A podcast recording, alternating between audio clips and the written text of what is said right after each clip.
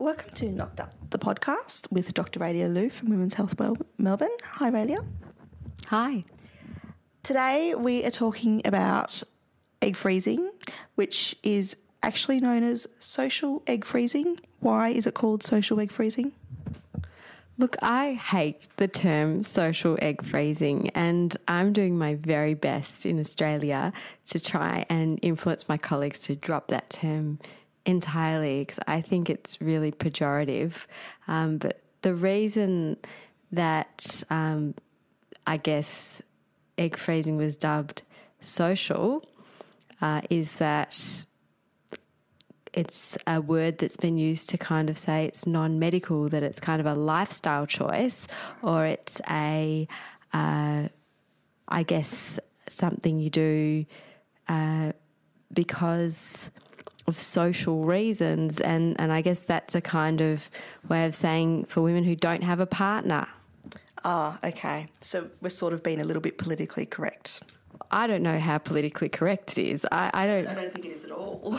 I don't at all. It's not at all. Yeah. And it's another, I, I think it's throwing daggers, to be honest. I mean, I, I think it's saying, you know, that women who either haven't chosen to um, find a partner because it's such a choice um, have made a social decision not to have children, or women, it does imply women also who've sought educational goals or career goals or uh, any other reason for not getting pregnant mm.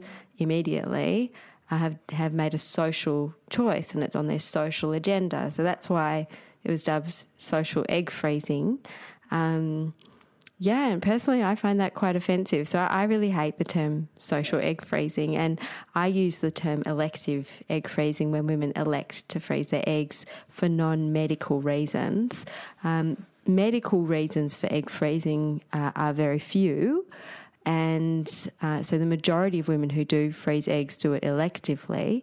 When we do emergency egg freezing or medical egg freezing, that's something that uh, is in the context, for example, of a cancer diagnosis where a woman is imminently going to have chemotherapy and uh, in order to salvage her potential to have a baby in the future, in view of the fact that she's about to have a really big insult to her ovary, uh, that we put eggs away in an emergency style situation very quickly. So that that's what is generally meant by medical egg freezing. It's a bit of a luxury, a social egg freeze, because it's it's quite expensive, and it's is completely elective, as you say. What what are the main reasons that people freeze their eggs? So, overwhelmingly in my practice, uh, the reason that women freeze eggs is that they are thinking about their fertility. Often they're getting a little bit older. Ideally, I mean, the ideal candidate to freeze eggs is someone young and healthy and proactive, but uh, lots of women in my practice are in their kind of mid 30s, approaching or beyond 35 and uh, have been educated and know that fertility does decline naturally and it does become much more difficult to get pregnant at an older age. And at that point in time, they've thought about having a baby, and for various reasons, that's not possible for them. Uh, and you know, there are some women who at that point take a fork in the road and do decide to have a baby, even if they're single, with the help of donor sperm. And I've, I've helped lots of women successfully in that situation. But single parenthood is not for everyone. No, no, it's def- it's definitely not for everyone. It's something to really consider. Yeah. Is there an age limit on freezing your eggs? There's not an age limit on freezing your eggs per se, uh, except that in terms of IVF treatment, in general, there's an age limit of 45 years and 11 months uh, on using your own eggs for any kind of treatment. So, certainly that would apply to egg freezing as well. But it's not really about kind of a doctor being a policeman or a policewoman uh, in terms of telling someone they can or can't freeze their eggs. What your doctor should tell you is your prognosis to have a baby from the eggs you freeze. And then it should be a woman's choice as to whether she decides to freeze eggs or not. But as women do get older, the prognosis of having a baby, their chance of having a baby with a frozen egg, becomes less and less.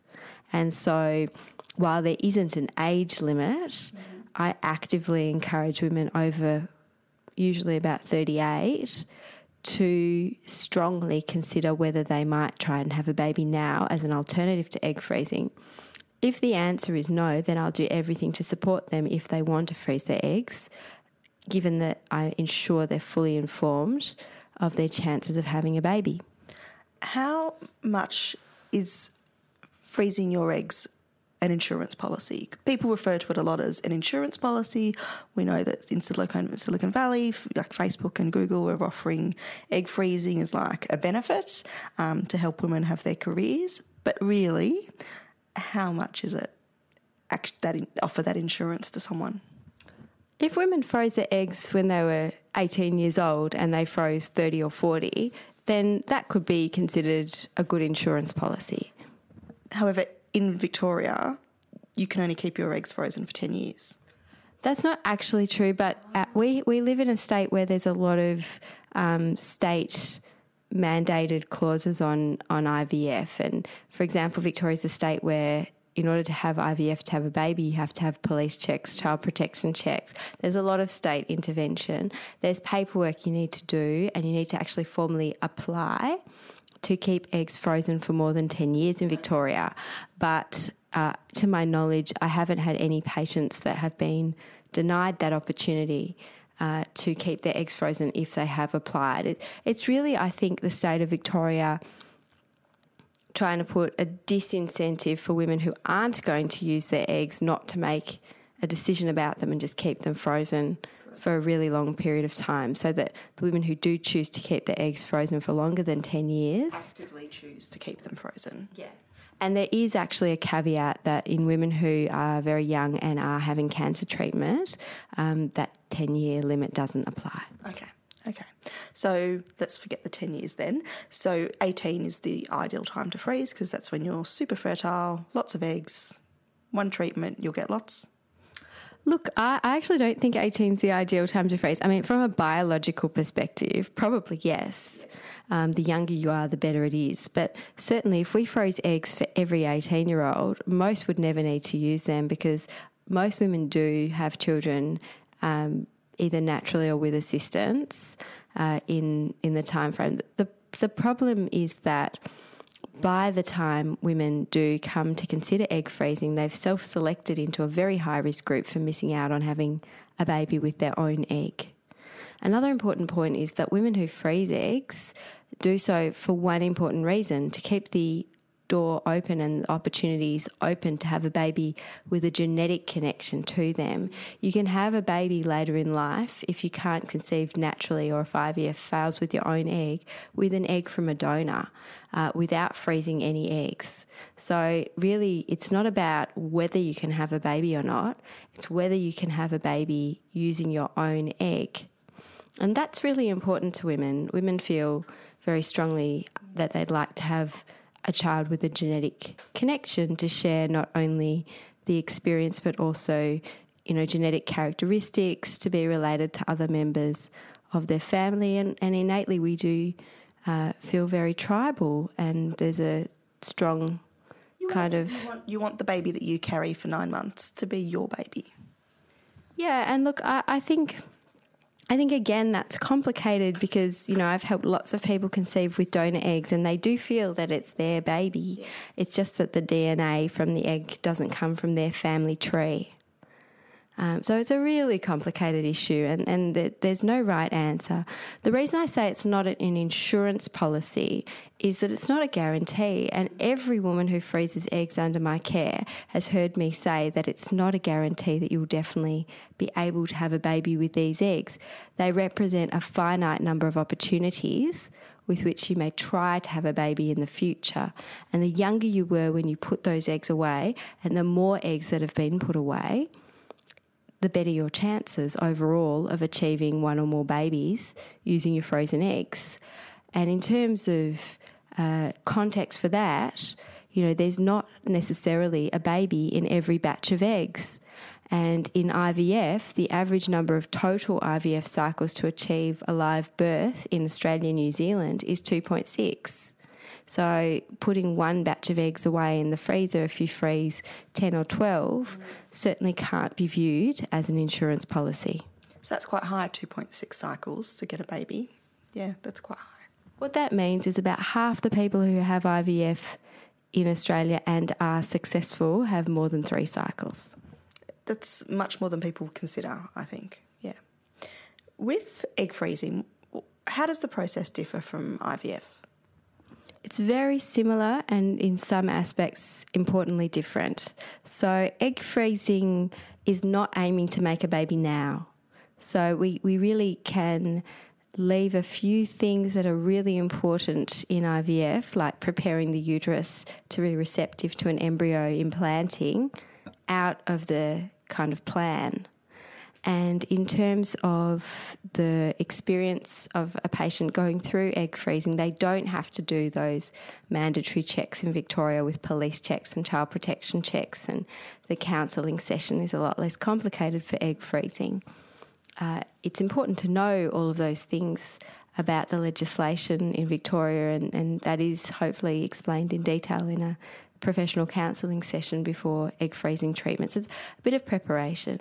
Your doctor should explain the process of IVF stimulation or, or follicle stimulating hormone treatment, which lasts about 10 days and should also explain potential complications such as hyperstimulation syndrome, although that is incredibly rare in egg freezing using modern medications. And even in women who collect really large numbers of eggs, usually hyperstimulation syndrome can be avoided. So, um, whereas in IVF, um, hyperstimulation can happen when a woman has large numbers of eggs collected in a cycle and subsequently conceives in that same month. Ah, okay. Yeah, but otherwise it's it's quite rare. Yeah. Yeah. So also doctors should explain the potential complications of the egg collection procedure. It's actually a very safe procedure, uh, and when done in you know experienced hands, it rarely is complicated. Um, of course, there's a one in fifteen hundred risk that something goes wrong.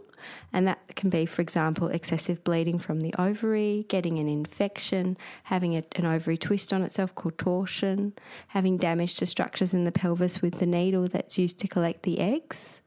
Um, because the needle is passed through the roof of the vagina while the patient's asleep. And what I do when I perform an egg collection, I, I gently compress the ovary against an ultrasound probe and I immobilize the ovary so it's nice and still while I'm watching in, you know, live time on ultrasound vision. And I place a little needle inside each what we call egg sac or follicle. Now, the egg itself is microscopic, and I do not see the egg during the procedure. What I see is the follicle, which is filled with fluid, and I see it collapsing as the fluid's drained under what we call suction aspiration through the needle and I get some feedback in the little test tube because while there's still some fluid there, there's little drips that go into the test tube of that follicular fluid. And once I've drained one follicle, I move on to the next and the next and drain every single follicle in the ovary and then move on to the other side and drain all the follicles in that ovary. Meanwhile, the test tubes containing the fluid from the follicles goes to a scientist who's co-located in the theatre and they use a microscope to search for the eggs. How many eggs would you hope to get in egg freezing? So, the way I explain this to my patients is that, you know, just like any other biological characteristic, uh, every woman's ovary is different. And also, every cycle, there's a little bit of variation. So, I will counsel my patients individually as to how many eggs I expect them to achieve per cycle. Some women can achieve 20 or 30 eggs in one go, some women can achieve only four or five in one go. And you can see while costs of treatment are charged per cycle, and the yield of each cycle can vary vastly from woman to woman, egg freezing as a strategy can be much more cost effective for a woman if she's got a more powerful ovary. And how do we know how powerful her ovaries might be? There are some tests we can do when we're talking about egg freezing and thinking about it as a strategy. So, we measure what's known as the ovarian reserve. You can measure it chemically using a test called the AMH or anti Mullerian hormone. um, or you can measure it through imaging, looking at how the ovary is behaving at the early phases of the menstrual cycle. And you can see what's called antral follicle development and do a so called antral follicle count. So, counting the little follicles on the ovary, which are the little egg sacs that might be able to be recruited into a cycle. So the AMH test is a blood test. And what kind of numbers would you be seeing? You can see a whole range. So, uh, you know, you could have an AMH less than one in someone who's got an ovary that's very quiet and, and hasn't got many follicles. You can have an AMH that's, you know, kind of over 100 in someone who has polycystic ovarian syndrome. So there's such a wide variety. And do you know what? Both of those women, if they're ovulating, might have the same chance of getting pregnant naturally. So it's, it's a complicated test to interpret. Um, many women freak out if they find their AMH is low um, or even just a little bit lower than average. And it, and it isn't an indication of their current chance of getting pregnant. Uh, it does have some implications as to their chance of getting a good egg within a batch of eggs because the more eggs we collect, the better chance we have statistically of making a baby per cycle. Uh, but it doesn't uh, kind of mean that when they try naturally, they'll have trouble. You you talk about having like a good egg in the batch, and the size of the batch depends on how many potential good eggs. How at what stage do you know if an egg is good? So there's a limited amount of information we know about eggs when we freeze them, and the reason is that eggs are a single cell, and to do any meaningful testing of their DNA, you destroy them. So really, we look at their physical characteristics. We can look in various ways. We can look, for example, uh, as to whether they've shown physical signs of completing what we call meiosis one, which is kind of a, a form of cell division where eggs chuck out an extra package of DNA and um, they still have double the amount of DNA they're going to give to a baby eventually when we call them mature eggs and we freeze them. And that second really major division happens to chuck out the, the last package of DNA when the sperm goes in. So there, there can be perfect eggs in the freezer that make downstream mistakes in terms of making babies. Another important thing to talk about egg quality, it, it's only half of the equation, and the sperm a woman brings to the table when she decides to use her frozen eggs will also contribute significantly to her chance of having a baby. So if you've got your eggs in the freezer and you find a 25 year old donor or a 25 year old partner with healthy sperm, your chance of using those same frozen eggs successfully are going to be much better than if you have a 65 year old partner because of DNA damage in the sperm. So there's so many factors that that really are outside of our control and that's really why I say it's not an insurance policy. When it comes to um, the cost involved in all of this. Is Medicare supportive, or because this is elective, you have to pay for it all up front? Yeah, Medicare doesn't support us in freezing eggs electively. Uh, it may change one day. I'm not holding my breath. Uh, at the moment, it's considered a completely kind of um, it's, a, it's a luxury. luxury. Yeah. I think of this as, you know, you want a Birkin, but you're freezing your eggs. Like this is an absolute luxury. Look, we're very lucky to be in this generation and have it as a possibility because, you know, in generations past, it just was not on the table. It was only deemed non experimental to freeze eggs in 2012. That recently? Oh. So I've heard a bit about cheap egg freezing or low cost egg freezing. How, how low cost is low cost and where are the corners being cut and what impact is that having? Yeah, look, low cost egg freezing is a bit of a misnomer because you, you really can't access this technology for, you know, under several thousand dollars. So, uh, how, how would you cut the cost of egg freezing? Well, you can use a second class laboratory where there's not been any record of babies made from frozen eggs. Um, you can ditch any research potential at the time. So some laboratories, you know, that like where I work at Melbourne IVF when when I do my egg freezing, and it is a top class laboratory. Egg freezing has happened there for 30 years, even when it was just experimental.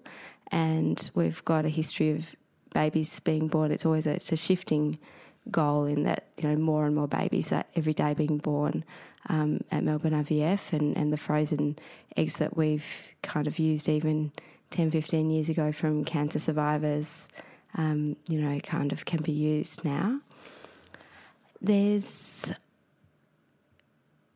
options for reducing the drug costs of egg freezing by giving suboptimal doses to patients. There's options for reducing the surgical cost by doing the procedure without an anaesthetic. If you were receiving suboptimal levels of the drugs, would that mean you'd actually have a, mu- a significantly lower result and probably need to have more cycles? Yeah, it does. So it's it's just you know kind of it means that the the cost effectiveness per cycle is reduced.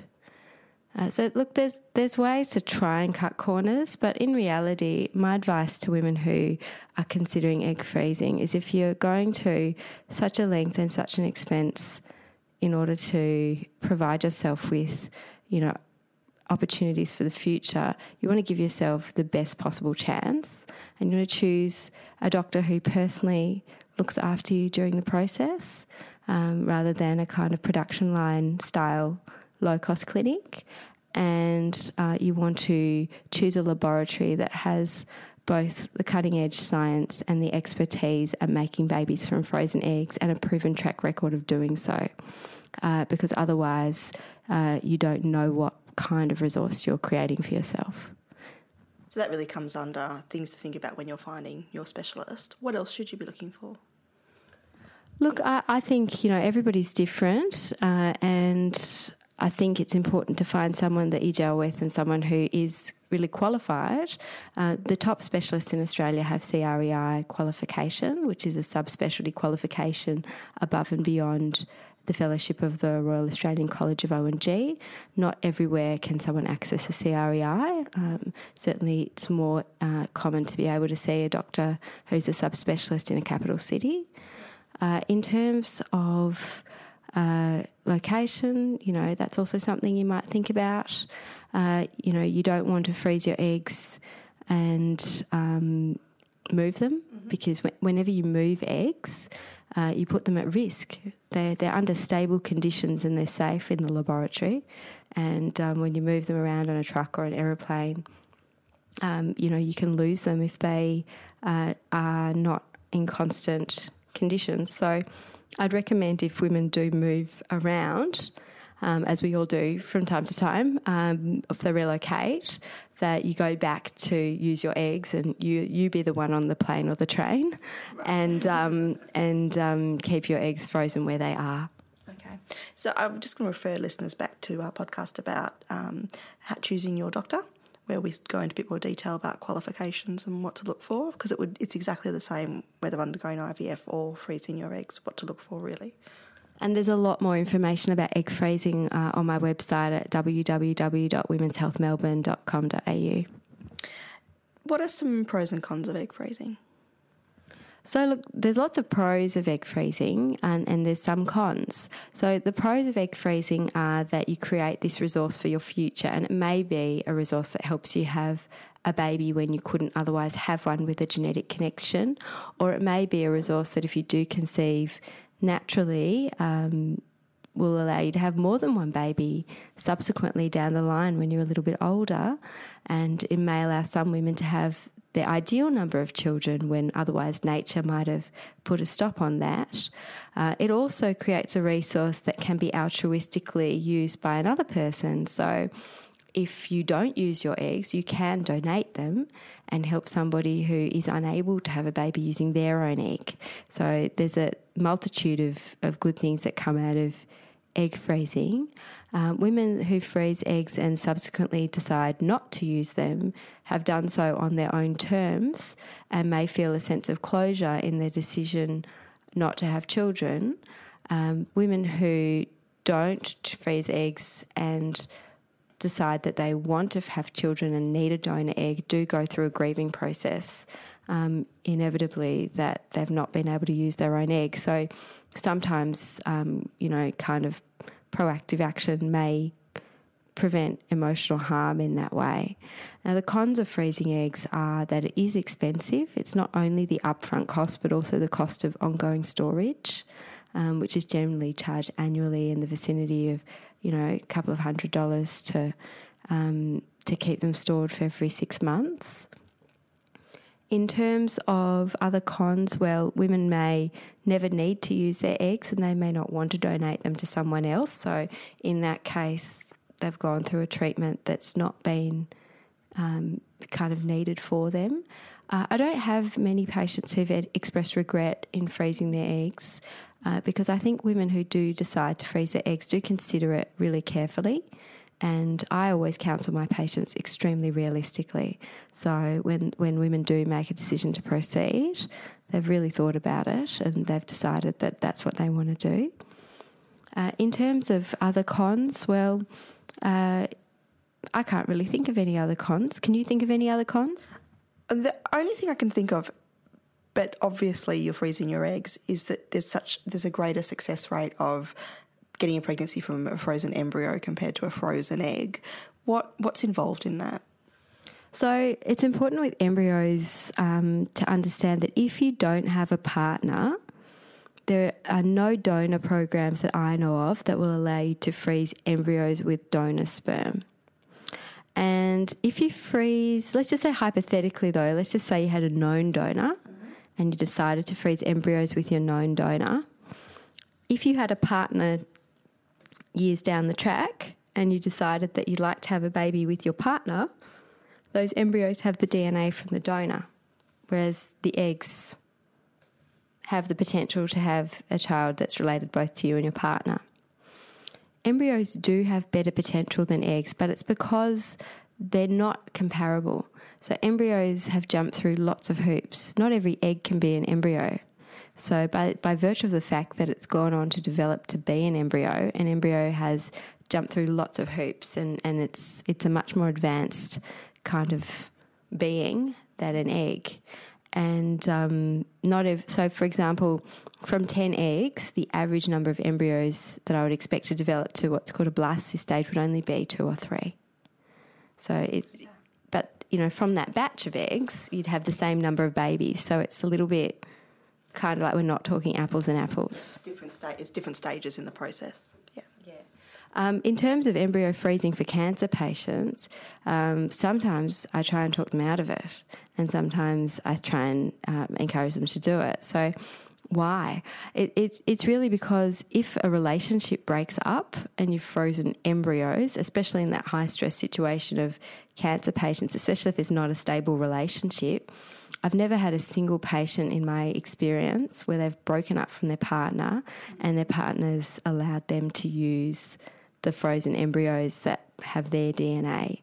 And so this woman may have gone through hell and back, frozen embryos, at the end of the day, not being able to use them. Whereas eggs belong to you, um, you don't have to compromise. Um, nobody can tell you not to use them. If your relationship breaks down and you have a new relationship, you can use your eggs with a partner a new partner, you can use your eggs with a donor. So, really, there's a lot more control a woman has over eggs than embryos.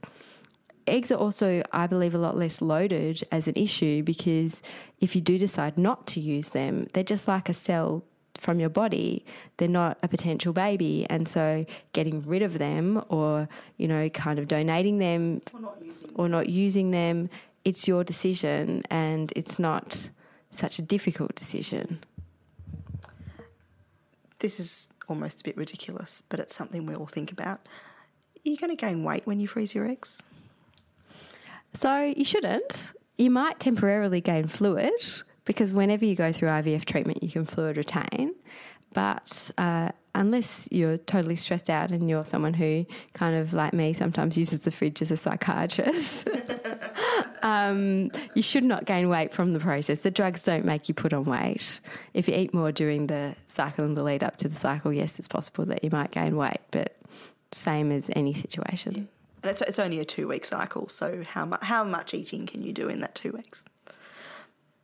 Okay. Um, I also just want to refer people to your website, which is womenshealthmelbourne.com.au, and there's a few blog posts on there regarding egg freezing, embryo freezing, also just the general process of IVF, and also one of our early earliest pod- podcasts, "What is IVF?" We go through the process in detail of what happens, and it's worth keeping in mind that it's almost identical procedure freezing your eggs as to the first half of IVF. Thank you for listening to this week's episode of Knocked Up, the podcast. As always, for more information about Dr. Raelia Lew and Women's Health Melbourne, you can go to the website or find us on, on the socials under Women's Health Melbourne. We'll be back next week.